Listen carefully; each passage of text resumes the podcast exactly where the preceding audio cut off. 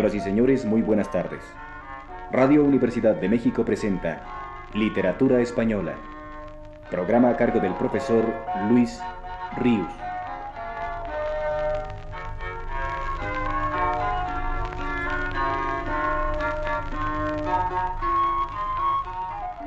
El profesor Rius nos dice en su último texto, Voy a referirme hoy a algunos aspectos de la poesía de Francisco A. de Icaza, el admirable polígrafo mexicano nacido en 1863 y muerto en 1925, tan ligado además a la vida literaria española de aquella época, dentro de la cual se le tuvo por uno de los principales y más respetados maestros. La voz del poeta, como la voz del hombre, tiene un tono peculiar, que si no único y exclusivo a lo largo de todos los momentos en que se vale de la palabra para expresarse, sí es el predominante en su obra. Y ese tono es tan revelador de la esencia poética como las mismas palabras que lo contienen. En un trabajo de crítica, si la crítica en su sentido más general, como afirma Ortega y Gasset, consiste en enseñar a leer los libros, adaptando los ojos del lector a la intención del autor, descubrir e identificar con claridad el tono propio del poeta es primordial labor. El tono del poeta es sobre todo importante, por lo que el poema tiene de canto. Y si en la palabra hablada el tono es un elemento modificador de la idea o del sentimiento expresados, en la palabra cantada, poética, es más todavía, ya que no sólo modifica, sino que está en el fondo mismo de la intuición poética revelada. Por eso mismo también, la conformidad entre lo sentido, la intuición pura, y lo expresado, el canto, debe ser absoluta, ya que ambas cosas inseparables constituyen la creación poética, siendo ambas esenciales.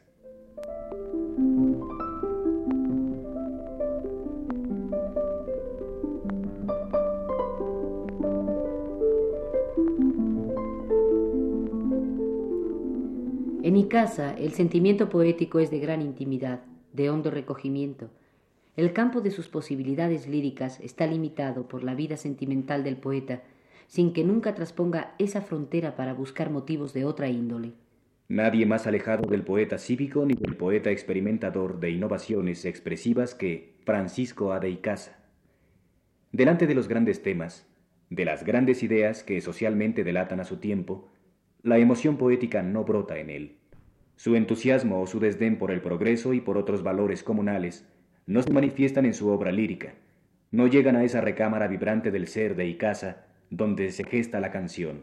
Su emoción poética se cobija al calor de la intimidad sentimental, formada solamente por las cosas más próximas, más inmediatas, más concretas de su vida. Y en esa actitud de Icaza no hay desdén ni egoísmo en relación al mundo en torno. No hay tampoco hermetismo, exclusivismo, porque el poeta sabe que su sentimiento es válido en la medida que representa o llega al sentir recóndito de los demás hombres. Un breve poema suyo expresa esto. Yo digo la pena mía y la canto de mil modos, pero sé que mi alegría y mi pena es la de todos. No hay desdén ni exclusivismo en la poesía de Icaza. Hay sobre todas las cosas sinceridad y trascendencia de sentimiento. En consecuencia, el tono de su poesía no ha de ser otro que el tono grave del hombre que habla con ese otro hombre que siempre va consigo, honrada, emocionadamente, y a través de ese diálogo con los demás hombres también próximos, familiares. Entre sus interlocutores y él no hay distancia, por eso su poesía no es discursiva.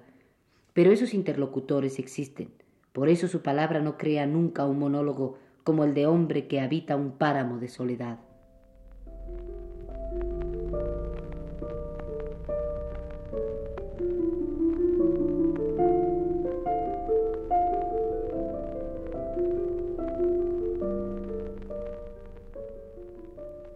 Ante la contemplación de esas personales, íntimas experiencias que abonan el campo de las intuiciones poéticas de Icaza, ¿cuál es el sentir del poeta? ¿De qué manera se siente incitado? No es rebelde el espíritu de Icaza. Posee en cambio una especie de fatalismo resignado que sólo da ocasión a la queja, a la añoranza, a la discreta lamentación elegíaca. Acepta el mundo como es, no se enfrenta a él en actitud retadora. Por eso no increpa, sino que tan solo se duele no interroga agriamente por qué esto ha de ser o hubo de ser así, sino que alude a algo que al haber sido o al ser le lastima, le hiere. En este sentido no hereda y casa nada del romanticismo exaltado, mucho en cambio del melancólico de Becker. Cantaba el mozo y decía, el querer es cosa buena porque dobla la alegría y parte entre dos la pena, pero nadie le quería.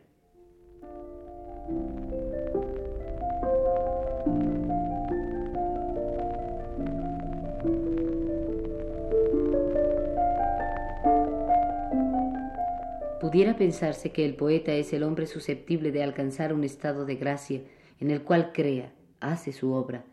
Supone este estado de gracia una disposición especial del espíritu inconfundible que le impele irresistiblemente a componer o a intentarlo siquiera un poema.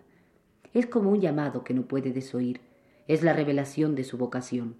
Tal vez la primera cosa que debería buscarse en un poeta, para llegar a él e intentar comprenderlo plenamente, es descubrir cuáles son los accidentes, las circunstancias que su espíritu requiere para alcanzar el estado de gracia que lo hace poeta. Los objetos que va a recrear poéticamente, las imágenes detenidas en su interior por su sensibilidad, a las que dará forma poética, constituyen su patrimonio íntimo de experiencias y de sensaciones, como todo el mundo lo posee, y de diferentes maneras constantemente lo tiene presente.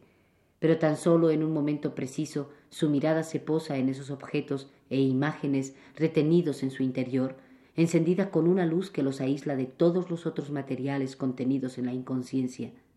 Y entonces siente el poeta la necesidad de sacarlos de sí mismo para hacerlos patrimonio de todos. Ese momento preciso es el estado de gracia, el peculiar tono, pálpito, vibración que su espíritu adquiere. En quienes con mayor evidencia puede conocerse ese estado de gracia es en los poetas místicos pues en ello sucede al momento del trance unitivo con Dios. Pasado ese momento, cuando aún desposeído de la realidad del mundo circundante, el místico siente ya cumplido el instante gozosísimo, y lo recuerda, trata de expresarlo, que es en cierto modo tratar de retenerlo o de recobrarlo, y poéticamente lo revive. Ese estado de gracia poético, del místico, se confunde con el tema mismo de su poesía. Todo es uno en ellos. No ocurre esto con los demás poetas. El estado de gracia de estos es más difícil de precisar, ya que no brota su luz al llamado de una experiencia o de una sensación únicas, sino de motivaciones múltiples. Pero con todo, existe una unidad radical en la que se cifran todas las manifestaciones diferentes de su poesía, y es esta la disposición especial del espíritu del poeta común a todas ellas, imprescindible que se dé para poder entonar el canto. Francisco A. de Icaza alcanza ese estado espiritual al percibir su vida como tránsito, como fugacidad. La sensación del camino le da a su canción. Íbamos hacia el oriente cara al sol. Amanecía y todo era luz al frente. Nuestra sombra nos seguía. Hoy, con el sol en ocaso, al proseguir la jornada, una sombra prolongada va precediendo mi paso.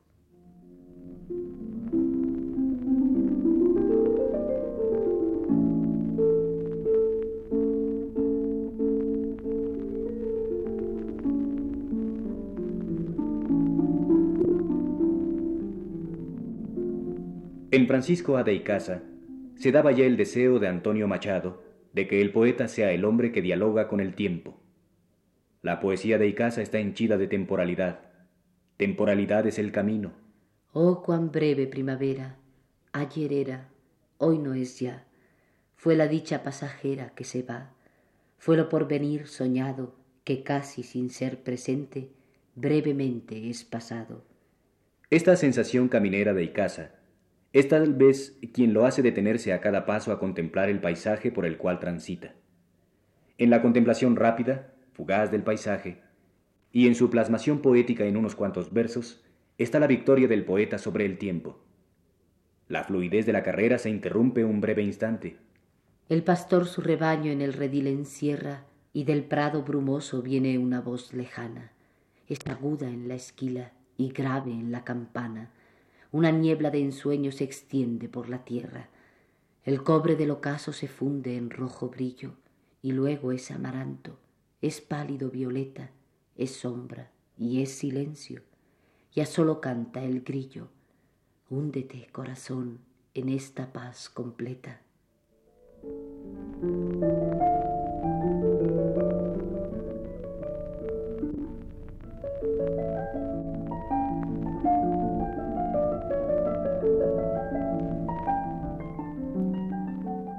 Este tipo de inspiración y de emoción poéticas, fugaces, transitorias, corresponde muy bien el aspecto formal de la poesía de Icaza. Todos sus poemas son breves, en ocasiones tan breves como las pocas palabras que logramos oír de la boca de un caminante que pasa junto a nosotros musitando algo. Y la intensidad afectiva que resulta de esa escasez es en cambio muy grande. Quedémonos por último con esos magistrales cuatro versos de Icaza que son un requiebro a una ciudad, Granada, y ejemplo insuperable del laconismo poético. El poemita se titula Para el pobrecito ciego y no consta más que de estas pocas palabras. Dale limosna, mujer, que no hay en la vida nada como la pena de ser ciego en Granada.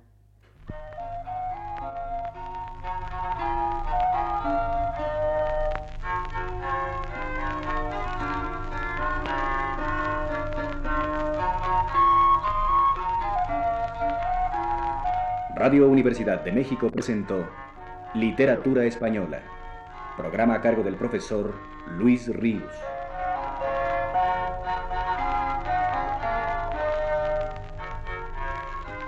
En una intervención especial escuchamos la voz de Aurora Molina.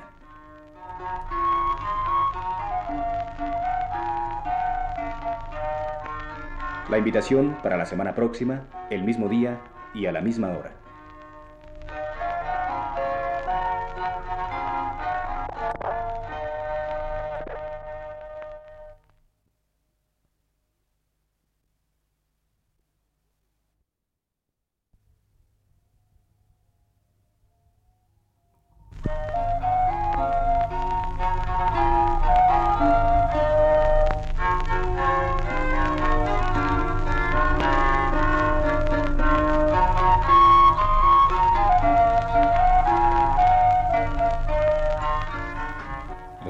Tardes, amable auditorio.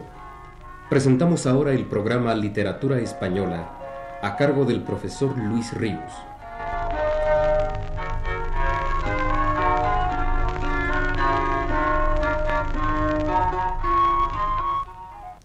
El profesor Luis Ríos nos dice en su texto más reciente.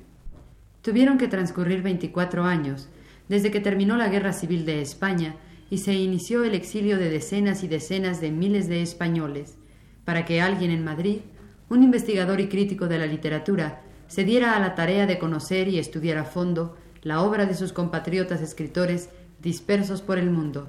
Ese investigador, que ya solo por la empresa que se ha propuesto es merecedor de respeto, reconocimiento y admiración por parte de todos los españoles, lo mismo de fuera que de dentro de España, se llama José Marra López, su primera publicación, aparecida en 1963, se refiere a la narrativa española fuera de España, realizada entre los años de 1939 y 1961, libro amparado por uno de los principales pies editoriales peninsulares, Guadarrama.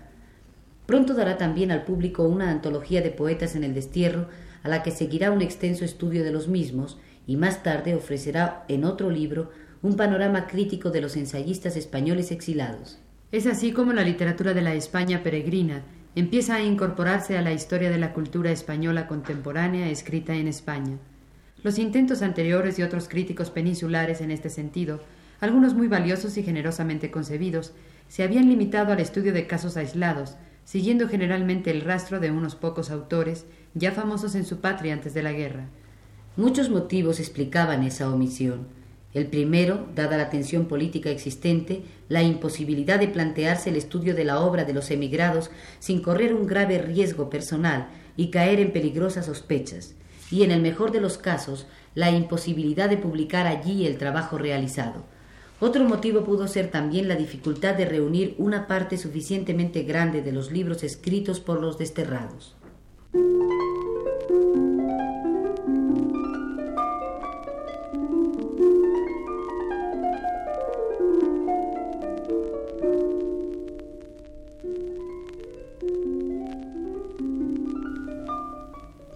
Pero siempre ha de haber un hombre que con la fuerza que le dan las nuevas circunstancias del medio en que vive, menos estrictas ahora al parecer, y con la propia fuerza de su audacia y personalidad, sea el primero en romper la presión de la inercia.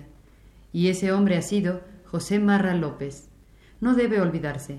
porque en el campo de la literatura su labor ha sido la de uno de esos admirables componedores de un organismo nacional trágicamente roto, de la futura reintegración del organismo español que algún día venturoso veremos cumplida. A Marra López se le deberá haber hecho posible la suturación de uno de sus fragmentos importantes. Es Marra López un verdadero reconstructor o integrador, porque ya no ve la escisión de los españoles a una luz partidista y local, sino a una luz más extensa y universal como el síntoma de una resquebrajadura que se ha producido en el interior del hombre contemporáneo y que se manifestó con especial violencia y dolor en España en 1936. Resquebrajadura que es preciso explicarse y enmendar entre todos los hombres, tanto los que aparentemente resultaron intocados o aún beneficiados por ella, como los que padecieron el desgarramiento de su tajo. En el prólogo de este libro, Marra López declara con toda precisión su actitud frente al problema que, reflejado en la literatura, él estudia. Y así dice.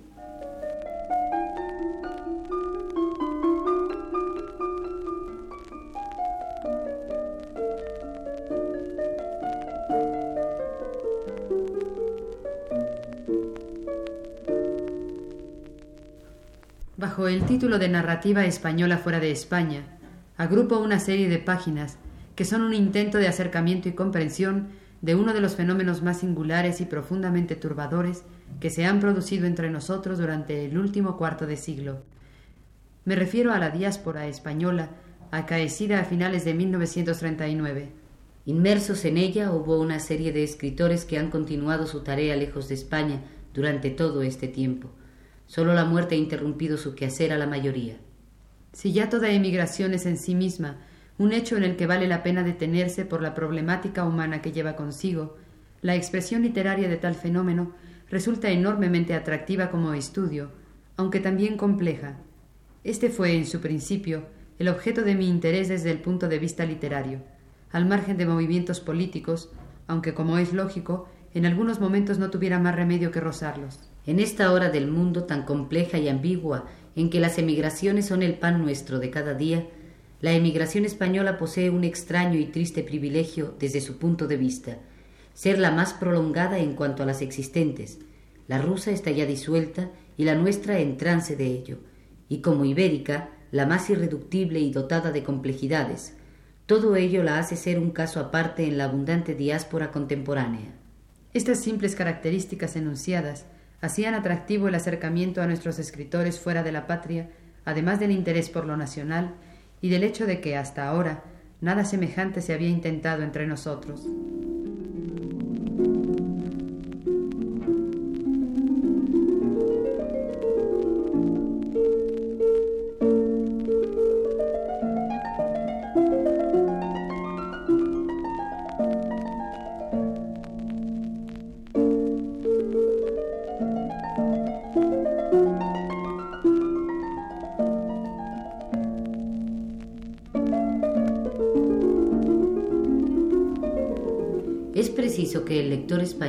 Sea cual fuere su credo político, tenga constantemente en cuenta ese enfoque universal, ampliamente humano, que Marra López da al problema, y no que se deje arrastrar aún por la desconfianza y la sospecha municipales al leer tal o cual renglón esa o la otra frase del libro.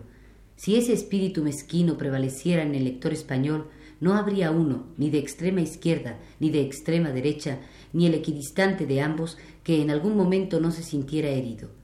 Y eso significaría que el esfuerzo de hombres como Marra López, tan entregados a conseguir la reintegración española, son todavía, después de veinticinco años, prematuros, y que el tiempo y el dolor no nos han enseñado a humanizarnos más y a comprendernos un poco. Pero no será así. Quienes escudriñen de esa manera las páginas de este libro serán unos cuantos si acaso. Marra López, siendo como es un hombre ejemplar, no es ya por fortuna un caso raro ni aislado de emoción española ansiosa de construir una España de la cual no quede excluido ningún español. Pero aún este otro lector, para el que Marra López ha escrito su libro, debe luchar en algunos momentos de la lectura contra el impulso intransigente que, aunque cada vez más débil, todavía están condensados a sentir los españoles de unas y otras creencias, el mismo Marra López habrá tenido que sostener una lucha semejante consigo mismo al escribirlo. y él nos ha demostrado a todos que se puede salir definitivamente victorioso de ella.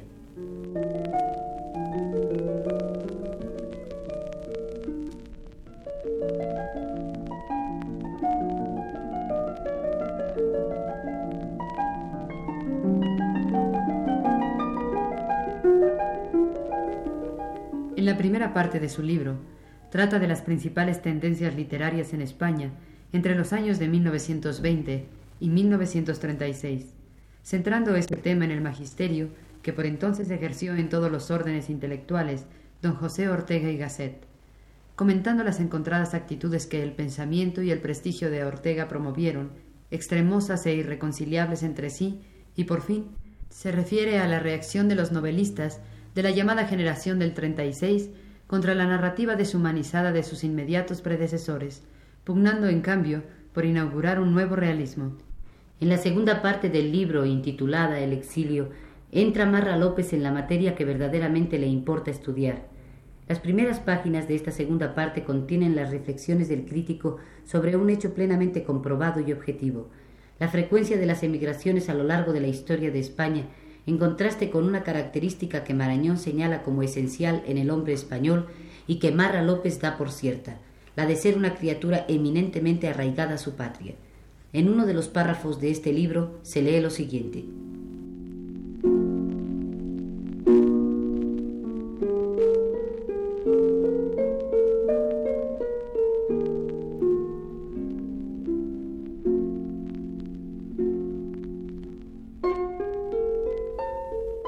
Pero lo que pudiera creerse de toda esta tradición emigratoria, el español es un ser por esencia arraigado a la patria.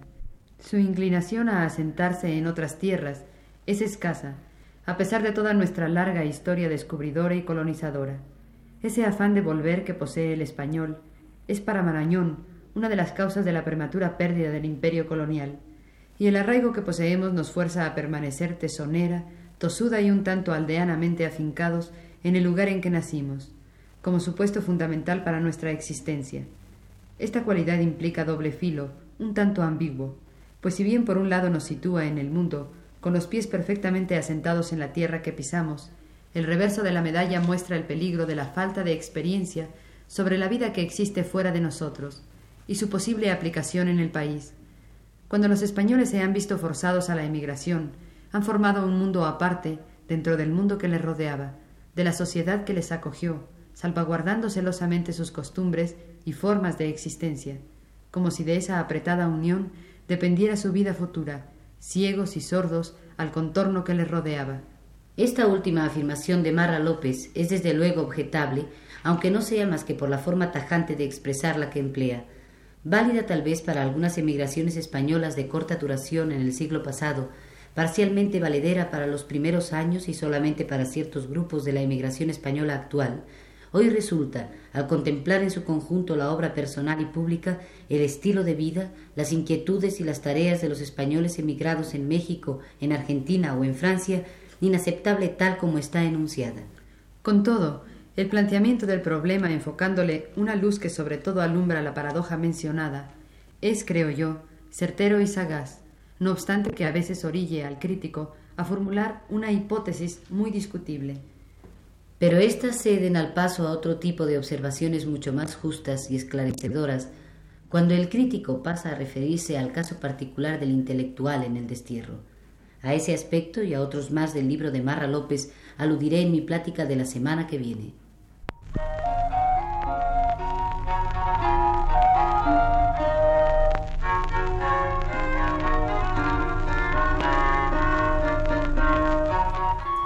Hemos presentado el programa Literatura Española a cargo del profesor Luis Ribus.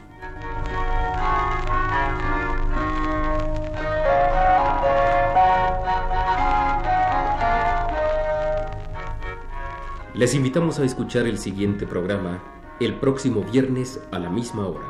Muchas gracias por su atención.